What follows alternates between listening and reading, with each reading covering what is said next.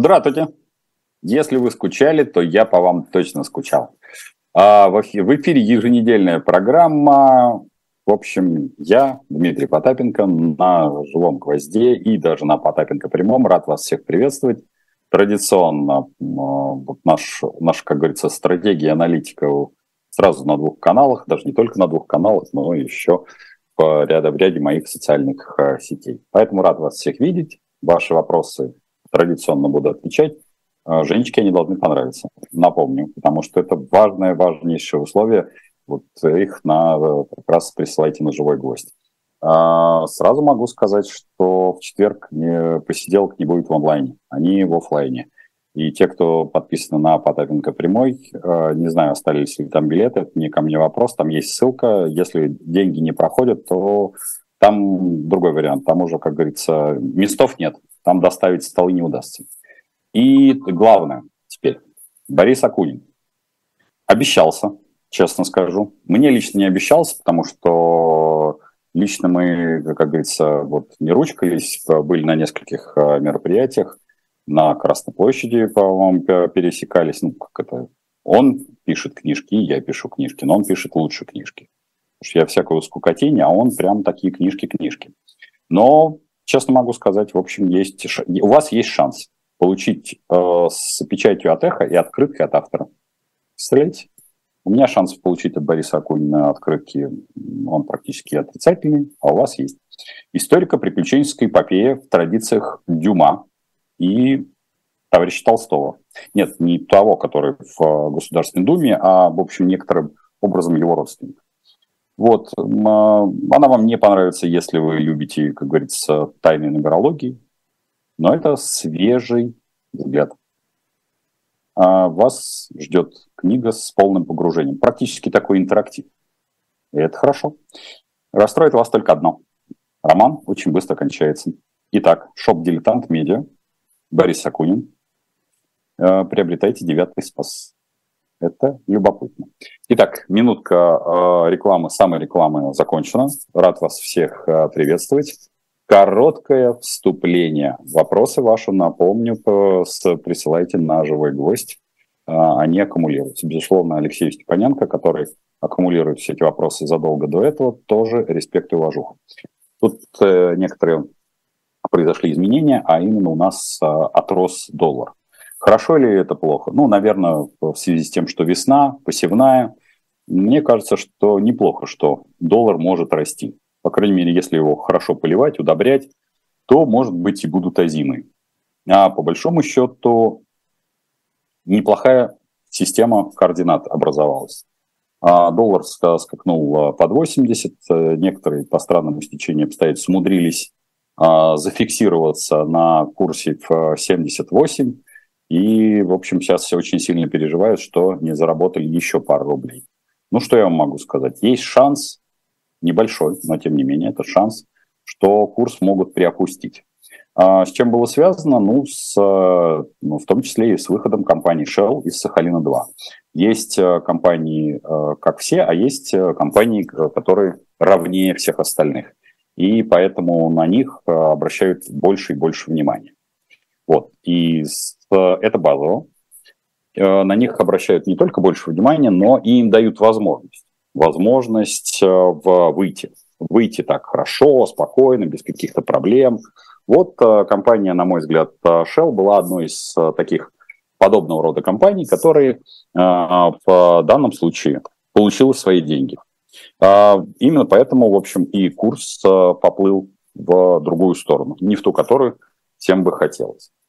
А, будем объективны, эта история очень краткосрочная, потому что таких компаний в этом списке, а в списке 2000 этих компаний, их очень и очень немного, но этим списком можно очень хорошо манипулировать, кому-то давая возможность быстрее выйти, кому-то давая возможность выйти а, позже, ну и за разные бенефиты. Поэтому всегда помните, что международная политика – это всегда такая торговля. Торговля в том числе и вот этой штукой под названием вход-выход. Вообще, что такая штука под названием государство – это сначала создаешь проблему, а потом ее героически решаешь. Вот вам яркий тому пример. 2000 компаний будут выходить порядка 6-8 лет в зависимости от динамики. И как только будет возникать та или иная дырка, можно будет ее заполнять легким движением руки. Будут образовываться деньги, потому что хотите на выход, платите быстрее. Раньше так входили в э, небезызвестный ресторан Прага. Слушайте, фундаментально ведь ничего не поменялось. И все думают, надо же, как удивительно, какие технологии применяет государство. Да нет, государство применяет те же технологии, которые применял швейцар. Я помню, что обычно вход туда был трешку. Вот, собственно говоря, здесь, а здесь э, другая история. Здесь за выход надо платить. Поэтому курс имеет э, место быть, э, вот, э, как говорится, чуть-чуть его можно понизить. Другое дело, какой смысл? Вот представьте, вы сидите в Министерстве финансов, наполняете бюджет. Зачем вам, в общем, сейчас а, идти по какому-то рыночному механизму. Согласитесь, куда более выгодно не использовать этот рыночный механизм, а попросту говоря, в общем, держать курс в районе 80. А потом уже, когда дырочка, в общем, будет увеличиваться, а увеличиваться она будет, то можно будет перейти в тот диапазон, в котором те, кто с нами встречаются уже не первый раз, знают, что диапазон 82-87 – это то, куда нужно загнать российский рубль. А так-то, конечно, вот э, самое оптимальное это те 115. Нет, до 115 вряд ли все-таки не э, разгонится, просто по причине того, что там работают э, разумные достаточно люди. Почему достаточно? Потому что Минфин и Центральный банк по большому счету находятся под жестоким достаточно давлением других властей, то бишь военно-политического, как говорится, ведомства. Вот э, хочу сказать вам так. Если появится шанс падения курса на чуть-чуть поменьше, там, предположим, в 78, если вы давно мечтали э, увидеть э, 100-долларовую бумажку у себя в кармане, покупайте.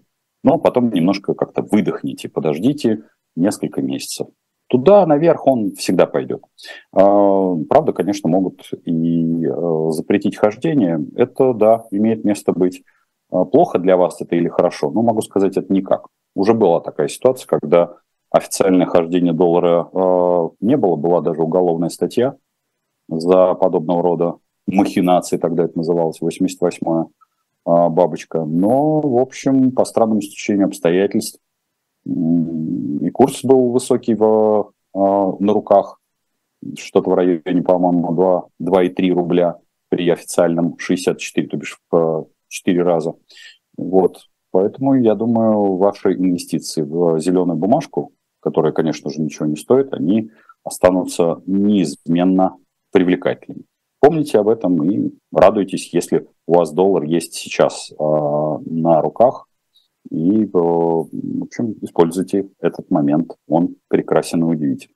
Ну что ж, я, с вашего позволения пойду по вопросам того, что выступление про доллар, я думаю, что не особо интересно по той самой причине, что тут, по-моему, все очевидно. Если не очевидно, на живой гвоздь, и Женечка прочитает ваш вопрос. А, Дмитрий, как вы считаете, какие активы в Европе позволяют разогнать доход, в кавычки поставлено слово, то есть постепенно, стабильно приумножать? Речь об инвестициях уровня высокооплачиваемый работник с небольшими накоплениями. Цель – несколько выйти из зависимости от единственного работодателя, приумножив резерв, пресловутый пассивный доход. Бенилюкс, если что, но в принципе вся Европа в доступе. А, вот смотрите, все, что касается так называемого пресловутого э, пассивного дохода, я этот э, термин категорически не приемлю. Поясню почему.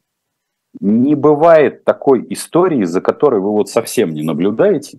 Знаете, она вот вам приносит какую-то копейку. Я понимаю, что идет огромное количество марафонов желаний, или там а, марафонов денежных, или каких-то там есть гур, а, это в смысле гур, не гидроусилитель руля, а мужского рода, или женского, черт его знает, потому что гуру это, наверное, какого-то среднего рода, которые вам скажут, что нужно выходить на пассивный доход. Но по практике не бывает никакого пассивного дохода. Даже если вы банально э, занимаетесь, покупаете себе э, там квартиру где-нибудь за руб ежом, то вам все равно ей э, необходим операционный управляющий, там, кто угодно.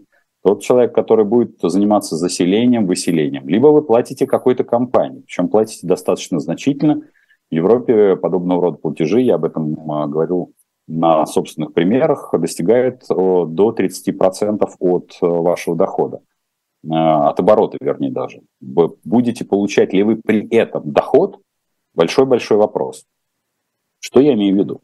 Ну, например, та, та же Чехия. Было время, а, особенно это было время пандемийное, когда да, да, даже до, до пандемийного времени складывалась э, ситуация, что объекты, которые раньше можно было сдавать, а, например, посуточно и иметь неплохой доход ну, в районе там, 7-8% а, процентов годовых, владельцы недвижимости, особенно те, кто а, объединяют в триединую цель – это купить, чтобы я мог приезжать, чтобы это приносило доход и чтобы это подорожало. На самом деле это невозможно как класс, но как-то клиенту уже не объяснишь, что, дружок, что, например, для тебя, для твоей семьи подходит какая-нибудь там 2 а, плюс, э, плюс К, а, ну, то бишь, скажем так, э, двухкомнатная квартира, буду изъясняться все-таки русским языком, а для того, чтобы сдавать, нужна совершенно другая локация, которая близка к студенческому трафику, где достаточно, скажем, а, забитый э, дом, может быть, но при этом он будет давать куда более эффективный доход. И э, вот э, поскольку у нас нет возможности указать человеку с деньгами, что, в общем, это разные вещи, поэтому было 7-8%, а когда пришла, э, пришел локдаун, а, безусловно, сотрудникам а, управляющих компаний подобного толка выплачивались э, денежные средства, но объектам пришлось э, сдаваться в за коммуналку в прямом физическом смысле. То бишь ты не получаешь вообще никакого дохода, а если посчитать на стоимость недвижимости, то вообще и привлеченных средств, то ты получаешь прямой убыток. И вот э, в данном случае это была большая-большая проблема. Поэтому, когда вы задаете вопрос про так называемый пассивный доход, точно такая же ситуация. Я не могу вам гарантировать, вот если вы являетесь, э, скажем так, высокооплачиваемым работником с небольшим объемом, предположим, вы зарабатываете ну, вот там, не знаю, 300-400 тысяч. По современным деньгам, ну, это там, скажем так, 5-6 тысяч долларов.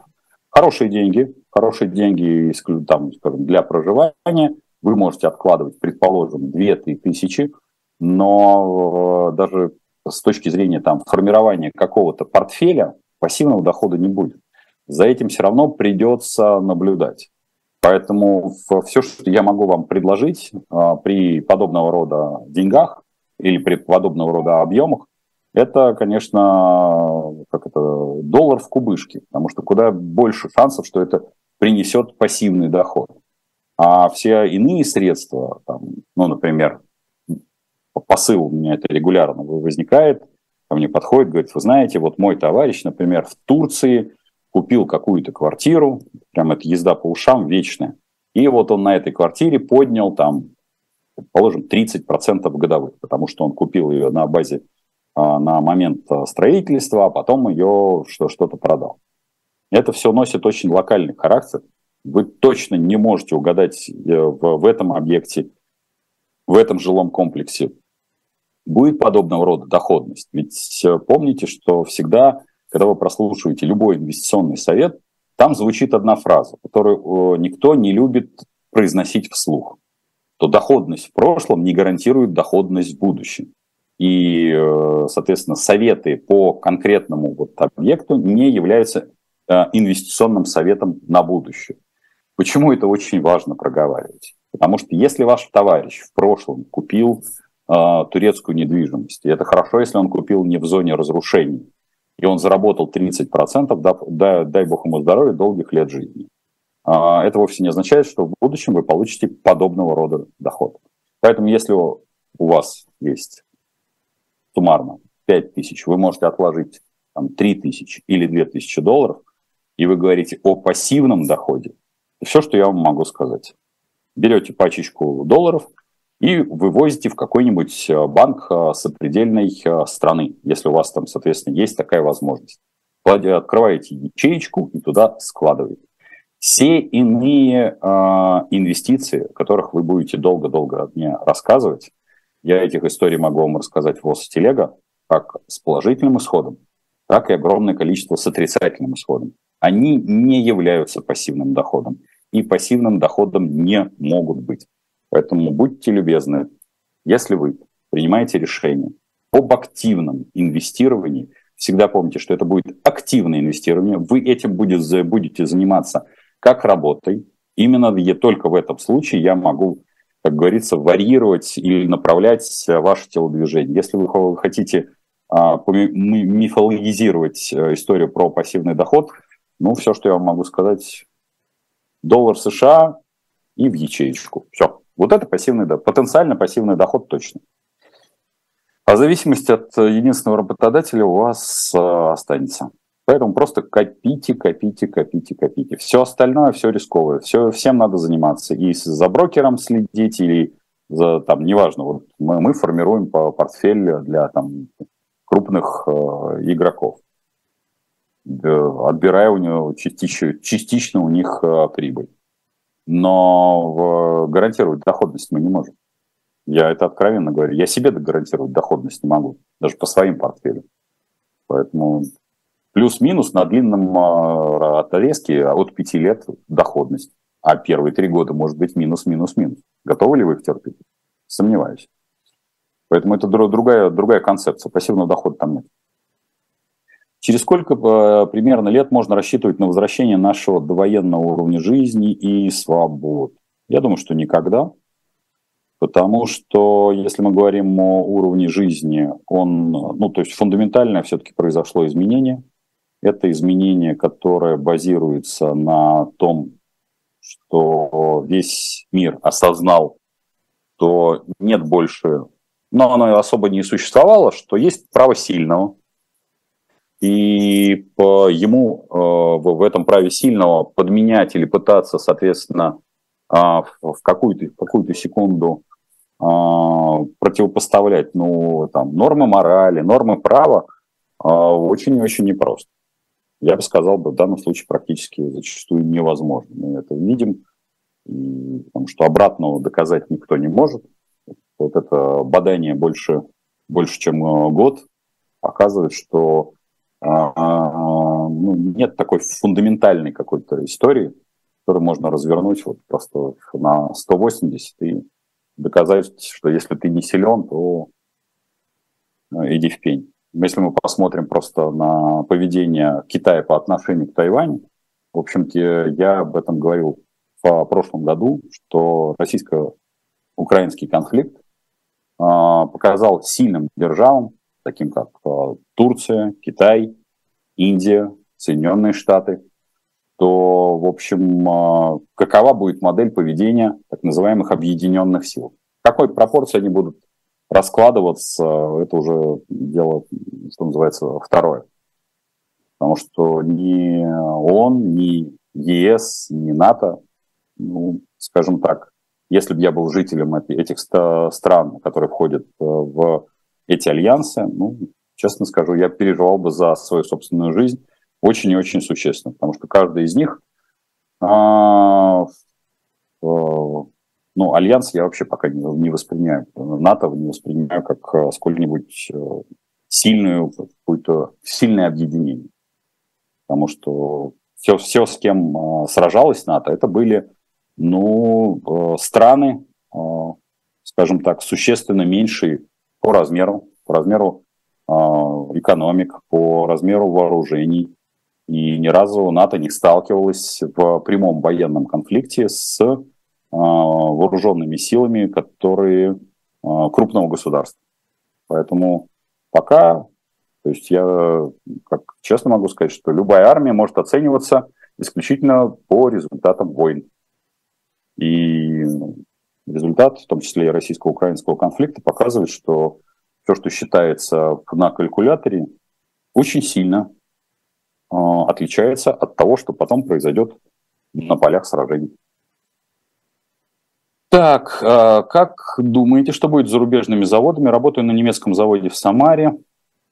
Amazon, Евротехника. Э, я не знаю, к сожалению, вот этот именно конкретно завод, находится ли он э, в состоянии выхода из э, Российской Федерации.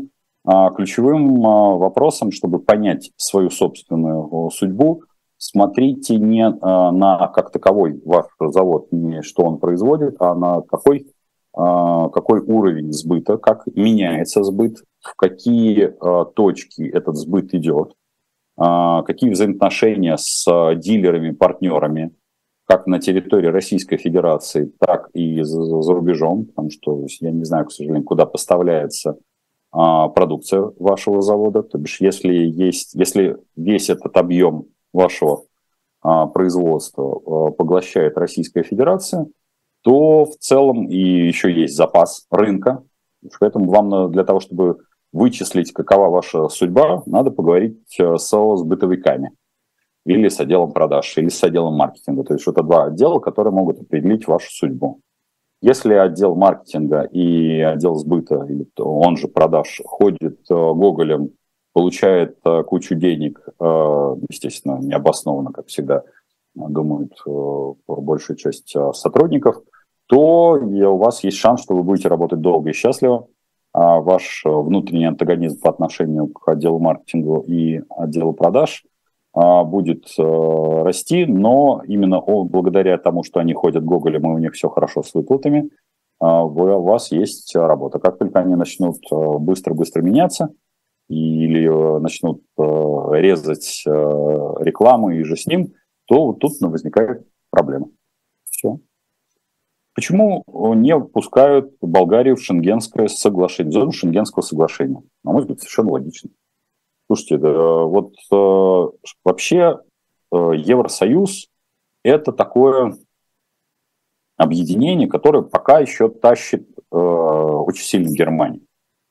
И впускать туда и увеличивать количество стран, которые не обслуживают сами себя – точки зрения как раз э, э, финансов, то бишь не замыкают бюджет и не могут привнести в разделение труда в рамках Евросоюза какой-то профицит или какие-то там э, существенные ресурсы, ну, в общем, это, на мой взгляд, неразумная позиция.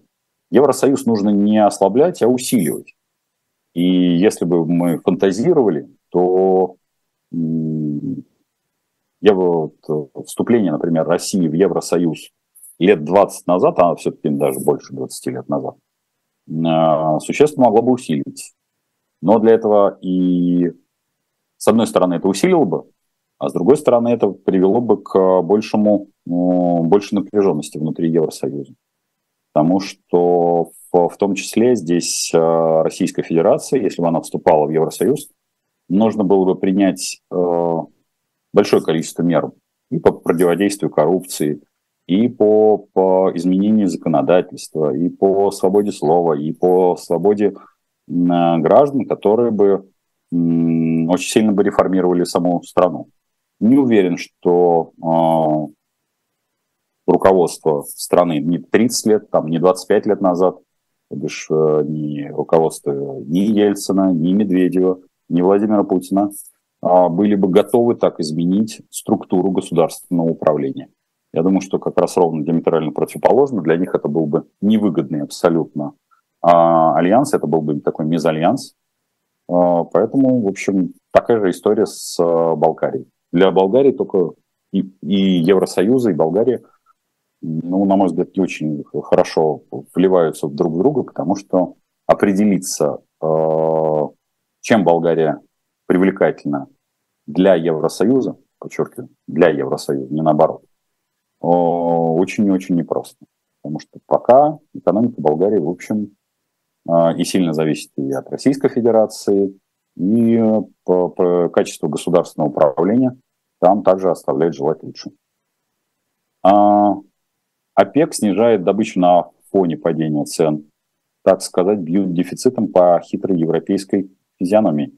Ведь занижая искусственно цену для одного из участников рынка создается демпинговый курьез. Но это утверждение, это не вопрос, поэтому... А, Андрей, откуда возьмется цифровой рубль? Цифры же это просто цифры, ничем не подкрепленные. К чему это приведет? Андрей, да, я бы сказал бы так. Современная фиатная система вообще не подкреплена по большому счету ничем. А долговые расписки государств, так называемые ОФЗ в России, или там раньше это было государственные казначейские обязательства, вообще все, что касается долгового рынка, это продажа надежды. Вообще все, что вы видите, так называемый фондовый рынок, это продажа стратегии, аналитики и надежды. То есть то, с чем мы с вами зачастую в наших встречах занимаемся. То есть не, не то, чем мы будем заниматься там с Яном Марком в четверг на наших встречах, когда будет свободный микрофон, и вы сможете задать э, те интересующие вопросы, которые у вас есть. А вот в целом нашем, нашем сегодняшнем общении или общении э, пока каждый вторник. А, то есть это такая э, футуристическая модель. То бишь каждая компания, оценивая рынок, оценивая конкурентов, говорит или заявляет, что стоимость ее акций, благодаря тому, что они займут ту или иную нишу, будет вот такова. Это вот как бы их проспект эмиссии зачастую. Я вот, извините, что буду упрощен. То есть вообще все, что касается кредитов, это тоже продажа будущего. Ведь когда вы покупаете какой-то товар в кредит, вы продаете свою будущую доходность. Вы говорите, что я кровь бизнесу буду обслуживать этот кредит. А, и когда мы говорим, вот вы задаете вопрос про некий цифровой рубль, ведь он ничем не обеспечен, будем честны. Когда вы покупаете что-либо в кредит, будь то телефон, будь то машина, будь то недвижимость, ваши ожидания, что э, вы сможете выплачивать этот кредит, также ничем не обеспечены. Кроме некой исторической, опять-таки, э, так называемой кредитной истории. Ведь что рассматривает комплайнс, то бишь банк? Он смотрит, где вы работаете, где вы раньше работали, какой у вас набор имущества. То бишь он э, старается спрогнозировать из прошлого будущее. Но это вовсе не означает, вот как я говорил в самом начале, это вовсе не означает, что вы сможете это расплачиваться. Потому что завтра вы можете мгновенно потерять работу. Завтра у вас может э, произойти изменение состава семьи, вы можете, там, например, жениться или развестись. А банк не отслеживает, э, у вас может родиться, например, сразу трое детей. И таким образом вы э, очень сильно просядете в своих доходах, потому что, напомню, э, в России у бедности детское лицо, к сожалению. Вот. Это непрогнозируемые для банка факторы. Особенно касается рождения детей, потери вашей работы и женитьбы, развод. Потому что все это приводит к изменению вашего благосостояния. Поэтому в целом мы с вами продаем надежду, мы продаем будущее. Цело, э, я понимаю, что у нас должен, должны появиться внизу э, лихие головы, э, проорав, э, что кредит – это зло. Это, конечно, э, деньги зло, но, как обычно, денег, э, как это, зла, на все зла не хватает. Вот э, я могу сказать, что кредит – это неплохо, не хорошо. Продажа акций и вот этих будущей доходности – это неплохо, не хорошо. Это инструмент. Это инструмент ответственного прогнозирования. То бишь, когда вы понимаете идеальный сценарий и сценарий негативный. Поэтому, когда вы задаете вопрос, откуда взяться цифровому так называемому рублю, вообще они ничем фундаментально не отличаются от э, той фиатной системы, которую вы сейчас видите, то бишь те деньги, которыми вы распоряжаетесь. Основная логика цифрового рубля, она совершенно в другом. Почему сначала появилась э, новость, ну, якобы появилась новость, потому что это было издание, по-моему, «Известия», если мне не изменяет память, что а пенсионерам будут там типа доначислять или что-то э, при, присчитывать э, цифровые рубли. Могу сказать так что в куларах и специалистов пытают про эти цифровые рубли, а что цифровую, цифровые деньги должны появиться в карманах россиян в обязательном порядке. Почему э, я именно по выявлению цифровых рублей э, и цифровой валюты как таковой, не валюта, а цифровых денег в карманах россиян отношусь ну, немножко скептически, потому что внедрение подобного рода платежных ресурсов и а, плюс ко всему их массовое распространение носит, ну, скажем так, очень непростой э, момент реализации. Далеко ходить не надо. Если мы возьмем, например, компанию Норникель, которой э, была попытка, и, по крайней мере, это было выступление, э, даже целый проспект, что господин Потанин хотел сделать, ну, назовем это так, народную приватизацию, то есть вернуть часть, э, какую-то часть, соответственно, акций э, своему трудовому коллективу. Но в виде чего? В виде э, обязательств, которые контролирует он же сам. И поэтому пока активного проникновения, несмотря на то, что, в общем, сотрудникам этой компании это можно навязывать, это не вызвало и не вызывает. Более того, вызывает куда больше вопросов, и более того, ну, специалисты даже, которые не связаны с металлургической отраслью, а в первую очередь связаны с финансовой отраслью, там составляют прямо такие перечни вопросов, которые а, показывают, что данный инструмент это всего лишь, ну, по крайней мере, я его оцениваю как это инструмент, которым можно легально а, не повышать зарплату обычным сотрудникам. Ну, потому что всегда каждая крупная компания каждый год делала повышение ну, там, а, доходов, зарплат ну, там, 7%, 11%, 10%. А тут можно сделать очень красивый финт ушами. Повысить, условно говоря, зарплату на 5%, а все остальное добить так называемыми вот этими цифровыми акциями. И сказать, а о чем? Я все, пожалуйста, работайте. Поэтому даже в этом а, частном инструментарии как вы видите, множество дыр. При том, что каждой нашей встрече я говорю, что частные компании обязаны все больше и больше внедрять а, цифровые, а именно а, частные деньги. Но это не про раздачу так называемых акций. Это про внедрение платежных средств. Это фундаментально разные вещи. Это не про возвращение мифологического права собственности, потому что в данном случае никакого права собственности не возникает, а это именно про то, что во взаиморасчетах между сотрудниками, между компаниями одного холдинга, между контрагентами нужно применять все больше и больше частных денег. Потому что именно таким образом расшивается система э, кредитования запредельного по цене своей, который сейчас навязывает центральный банк и частные банки. Расшивается система неплатежей, расшивается, соответственно, а, система а, как таковых проблемных обязательств в отношении друг к другу. Поэтому применение частных денег в рамках холдинга – это must-have. А, не могу сказать, что компании в эту сторону идут, потому что, в общем, пока неплохо зарабатывают. Ну, если они э, зарабатывают, то неплохо. А цифровой рубль, ключевое, что там есть стопроцентная прослеживаемость от момента рождения этой бумаги до момента ее смерти. То бишь, даже если пофантазировав, подчеркиваю, пофантазировав, вы, например, а, всего лишь заплатили за кофе, а, например, на четвертом, пятом, пятой итерации где-то эти деньги приняли участие в какой-то не очень э, чистой операции, то э, эти деньги ваши.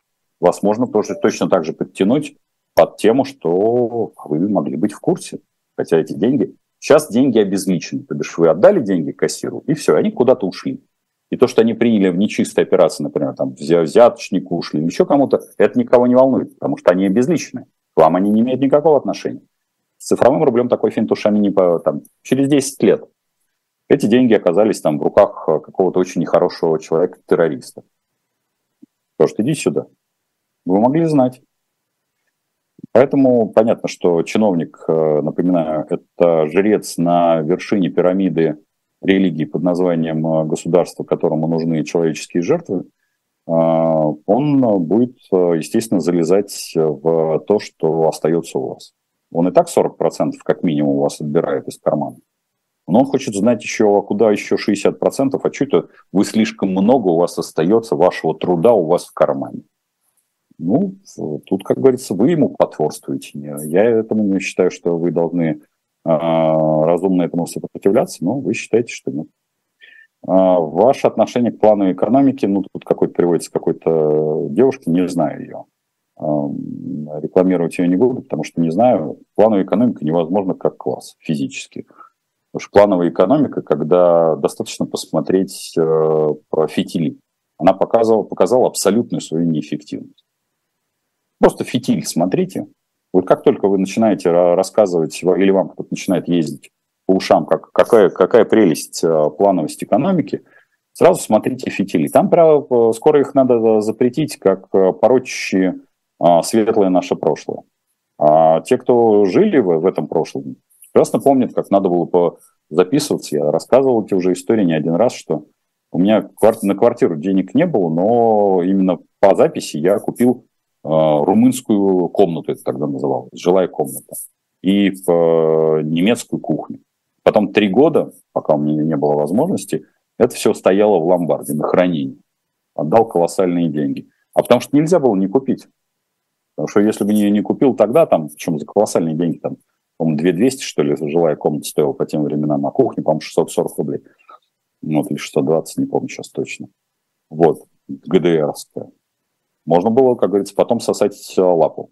А когда ты предоплачивал машину, ты предоплачивал ее, еще отдавал, и даже до, до мелочного, что ты отдавал открытку заказанную, чтобы она тебе потом пришла. Тогда у тебя появится возможность э, забрать свою машину. Представляете, сколько можно было накрутить на тот момент э, денег? Об этом ничего почему-то никто не рассказывает. Поэтому плановая экономика не существует в том виде, из, из разряда госплана. Но экономика, которая работает, рыночная экономика, она настолько плановая, она настолько э, филигранно рассчитывает э, и объемы продаж, и маркетинговые усилия, и работу конкурентов, то количество, соответственно, моделей, которые простраивает среднее предприятие, как производственное, как ритейлов, как логистическое, по сравнению с этим госплан – это просто, что называется, сопляжуют дети, потому что модели настолько филигранные, учитывающие огромное количество потоков и течений, именно поэтому вы приходите в магазин не думая, вы приходите в точку обслуживания не думая, потому что ваши даже потенциальные желания предвосхищают и производители, и маркетологи, и, соответственно, ритейлеры. Поэтому там планов существенно больше громадье и куда круче, чем любой госплан, который могут сделать чиновники. Пока чиновники, кроме а, а, развязывания всякой грязи друг против друга, ничего демонстрировать не могут. Я не видел еще ни одной чиновничьей структуры, не конкретных чиновников. Конкретные чиновники бывают весьма-весьма неплохо, как мне покажется странно, но именно структура, которая работает на пользу. На пользу, в первую очередь, э, стране. Каждая чиновничья структура бьется с другой чиновничьей структурой. И их основной KPI – это не благо страны, а это насколько хорошо высший начальник, то бишь в пирамиде управления на меня посмотрит. То бишь они смотрят не вниз, а они ставят э, чиновника, такого же чиновника, как они, наверх со своих определений. Не портреты людей висят в их кабинетах по странному стечению обстоятельств. Это очень важный, важный показатель. Это обычный такой религиозный иконостас. Они вешают просто в религии подменена другой религией. Сместили попов, повесили чиновников. Вот и все. Ничего фундаментально не поменялось. Купил акции одной золотобывающей компании в рублях перед мобилизацией. Сейчас они выросли на 45%. Есть ли смысл удержать дальше в ожидании дивидендов или стоит продать? Э, ну, российский рынок, э, он такой, скажем, вещь в себе, поэтому можете дожидаться дивидендов. Пока я не вижу ни малейших э, там, шансов на то, чтобы было снесено, снесен этот маленький, но гордый рынок, Э, это рынок э, чисто для своих, он абсолютно спекулятивный, исключительно э, строящийся на элементах инсайдерской информации. На нем зарабатывают в первую очередь менеджмент и мажоритарные акционеры этих компаний. Вы в данном случае не являетесь, ну, вы не, не влияете никоим образом своим решением, как продать, так и наоборот а, избавиться, а, вернее, приобрести дополнительные акции на этот рынок, а, пока все идет вверх, российские компании будут аккуратненько подзарабатывать, потому что их будут надувать. Как любую, знаете, как в детстве э, дети лягушку надували, так и российский рынок тоже дует в попу. А, трубочкой. Да, какой курс рубля будет в 23-24, так рубль ляжет или нет? Я не очень понимаю фразу, конечно, ляжет или нет. Э, причина весьма прозаична. Вот рост с 60 до 80, ну, условно. Это рубль лег или это рубль встал? Потому что в вашей эротической, скажем прямо так, э, парадигме, как мне кажется, что рубль стоит э, стойме, прямо.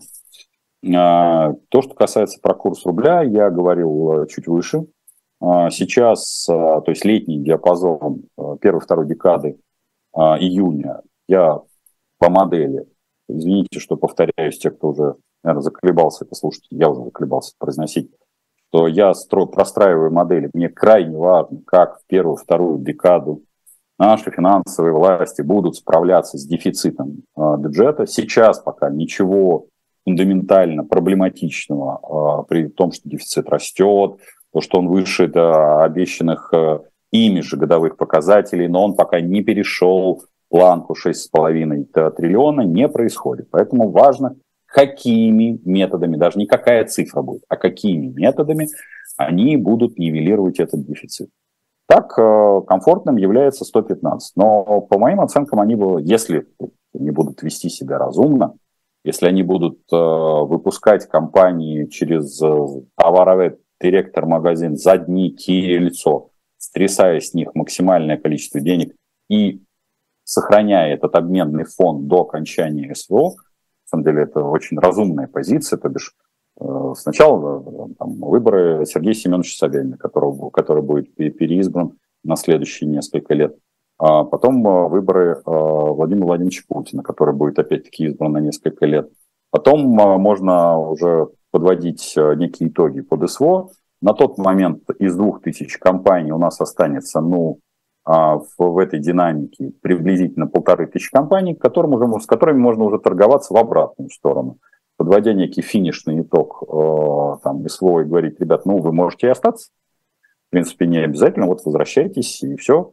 А поскольку мир э, циничен и беспринципен, Э, кому как не хотелось, и скорее он будет э, взаимодействовать так же, как он взаимодействует сейчас с Российской Федерацией. Сейчас он взаимодействует через задние кириллицо, третьи страны, он начнет взаимодействовать напрямую. Санкции, конечно, быстро сниматься не будут, но взаимовозврат компаний просто на рынок они умеют возвращаться и выместить отсюда китайцев, которые здесь а всего лишь поставляют товар, в общем, для европейских компаний не составляет труда. Поэтому что в 23-24, да, возможно, выше 100. Но пока далеко загадывать не буду по причине того, что я не вижу в этом никакого смысла. Сейчас э, все даже с теми компаниями, которыми э, с, я взаимодействую в рамках советов директоров, или там пишу им стратегии, я исхожу, опять из долгосрочной стратегии, в кавычках, к сожалению, мне не нравится это. Долгосрочная стратегия – это 18 месяцев, а тактическая стратегия от 3 до 6 месяцев. Рубль не ляжет э, никогда, он будет живее всех живых. Так, э, Михалыч, согласно данным, электронный бюджет расходы 28 марта составили 7 триллионов 504 миллиарда рублей – а доходы 3 триллиона, дефицит 4 триллиона за год. Получается, грубо, 16 триллионов за год. 16 загнать надо, в общем, сильно постараться, потому что вы экстраполируете ту же самую динамику. А ФНБ это порядка, ну, там, 6-7-7,5 триллионов. А если э, ну, экстраполяция не очень неверная, есть шанс, что к середине осени мы как раз можем подойти к вот этой критической точке 6,5, 7,5 триллиона. И там надо будет предпринимать какие-то еще более активные, как говорится, это будет активный танец уже такой. Э, когда я говорю о горячем лете 23-го, я как раз это имею в виду. А, ФНБ хватит закрыть 8 триллионов, при этом, если бы я находился в Министерстве финансов и в Центральном банке, я бы не полностью израсходовал фонд национального благосостояния, я бы израсходовал миллион, триллионов на 5. Частично я бы допечатал бы э, денег триллиона полтора, а может быть и два, тем самым, потому что там инфляция же, она отсроченная. плюс я бы тряханул уходящие компании, плюс я бы тряханул компании, которые на сегодняшний день аккумулируют в себе прибыль при продаже углеводородов. У нас это чиновничьи компании. В общем, когда из воздуха появляются какие-то деньги, тоже иллюзорность. То есть есть вот сейчас четыре метода, которыми можно даже до конца года дотянуть, не израсходовав полностью фонд национального благосостояния. То бишь история не фатальная. Поэтому насколько хватит ФНБ, при разумном подходе, если не гулять по лабазу, то фонд национального благосостояния сохранится и на следующий год. Как будут действовать они, я вам сказать не могу, простите. Я ни там, ни там не, не сижу. Я всего лишь оцениваю круги на воде, которые они производят. А вопрос с позиции блондинки-домохозяйки, а может ли ФРС разыграть решение ОПЕК как национальную карту из серии в связи с ростом стоимости энергоносителей? Ох, э, Решение ОПЕК вы имеете в виду по снижению добычи нефти? Да, ну, нет, ФРС, ФРС более разумно в этой части. Маловероятно, что он сможет разыграть. Можете ли вы дать прогноз относительно изоляции интернета в России по аналогии с Китаем? Я и скажу следующее, то китайские специалисты могут много чего сделать, под э, выборы э, будут блокированы, ну, маловероятно, что они останутся так называемые э, оппозиционные каналы, то бишь каналы, которые посвящены политике, причем на них будет не только наложена блокировка, но и на них будут натравлены абсолютно все ботофермы, которые будут в том числе заваливать сервера DDoS-атаками, Поэтому все, что касается там за месяц до единого дня голосования, у меня нет ни малейших сомнений, что все, что связано с так называемыми политическими каналами, а, поскольку никакой повестки, кроме выдачи какого-то компромата на того или иного кандидата предложить э, эти каналы не могут, потому что они поддержать никого не могут. Если они кого-то поддержат, то это фактически такая пуля в лоб. А, вот. А, касаемо полной блокировки, в этом нет а, фундаментального смысла, потому что сама власть же использует развлекательную платформу, напомню, даже где мы сейчас с вами общаемся, платформа YouTube, и те, кто не знает, если вы меня смотрите на Джон Гвозде, вот здесь написано, собственно говоря, адрес Потапенко прямой, вот, она даже сам YouTube, э, в общем, э, часто отказывает, э, в том числе и российским властям по блокировке тех или иных каналов. Поэтому я думаю, что власть и сама использующая YouTube для продвижения тех или иных нарративов, и попытка перетащить аудиторию, которая сейчас предпринимается в ВК-видео, ну, по результат, результаты пока крайне кислые. Я некоторые там а, удивляются, то, что переезжают, э, там, а, например, переехали некоторые развлекательные, молодежные, скажем так, ресурсы на эту платформу, но при этом поддерживаются YouTube-каналы. Они поддерживаются, они поддерживаются другим контентом, и эти холдинги, медиа, поддерживают YouTube-каналы, я хочу заметить. То есть э, посыпать голову пеплом и говорить, как все пропало, вот сейчас там аудиторию перетащат на ВК э, видео, не перетащат. Потому что ключевое, базисно, надо идти к клиенту, а не наоборот. Это, вот это вот, э, знаете, впечатление, по-моему, 80-х, 90-х, когда если у тебя товар говно, но надо дать кучу рекламы, и вот тогда этот товар продается, ну вот эта парадигма, она, к сожалению, не работает. А сейчас э, почему соглашаются в том числе и комики, и там пародисты, и там э, ну, те, кто делают там театральные какие-то пародии. Совершенно логично, потому что сейчас э, предлагаются колоссальные деньги за переезд, ну, для них, естественно, колоссальные деньги за трансляцию, в том числе контента в, в этих социальных сетях. И почему бы как это не, не попробовать туда потянуть? При этом повторюсь холд, медиа-холдинги, абсолютно все, перетаскивая те или иные шоу на российские платформы по-прежнему поддерживают контентом в все свои старые платформы. И будут поддерживать, и никуда с этого не денутся. Моя коллега арендовала помещение на Кутузовском, в доме, где жил Брежнев для МРТ, КТ и другого. Тут же пришли бандиты, налоговые пожарники, полиция. Что и делать? Всех кормить? Слушайте, ну как-то у вас много пришли. Обычно э, полиция исключает бандитов, а бандиты исключают э, полицию. Что-то что должно быть одно из двух. По большому счету, конечно, э, надо э, вообще выходить в легальное поле, привлекать к этому внимание. Для этого есть в том числе и аппарат омбудсмена по защите прав предпринимателей, Татьяна Медеева, Минеева. И если вы э, видите там э, силу в этой части, это, ну, плюс есть аппарат господина Титова, я потому что там не увидел, обращались ли вы в том числе и в правоохранительные органы, не полицию, я имею в виду. Для этого есть прокуратура и служба собственной безопасности, если туда, если есть что туда передать. Вот, э, потому что когда приходят бандиты в 2023 году, ну, это достаточно удивительная ситуация потому что обычно эта ниша уже занята, либо очень небольшой какой-то бизнес. Поэтому я вам все-таки рекомендую вашей знакомой э, кормить вы, потому что не сможете, потому что объем, э, скорее всего, предъявляемых претензий всех этих э, сторон превысит всю возможную прибыль. Э, лучше все-таки отстоять свое право. Если вы понимаете, что отстоять это право не получится в, этом, но в этой локации, надо искать иную локацию.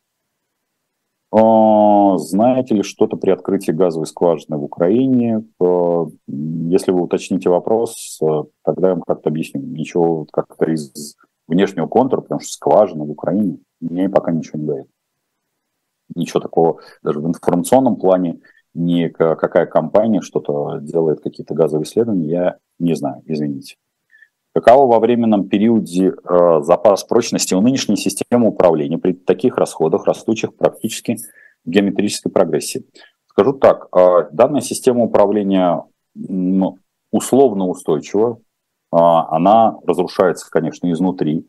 Никакие там оппозиционеры, как я уже говорил, не могли сделать столько, сколько делает э, сама власть для собственного уничтожения. Причем э, то, что она делает, для нее же фундаментально некомфортно и по большому счету, чтобы это сам, саморазрушение уже прекратить, нужны уже фундаментальные изменения в самой системе управления. Я как приводил пример, что по большому счету а, правительство должно быть фундаментально изменено, в какой части должно быть сокращено количество министерств и ведомств как таковых, а, там максимум оставится 5-7, а, должны быть подняты губернаторы в правительство Российской Федерации, большая часть сопровождающих, так называемых э, синекур, а, убраны, в том числе там мэры, выборы мэров, полпреда и же с ним.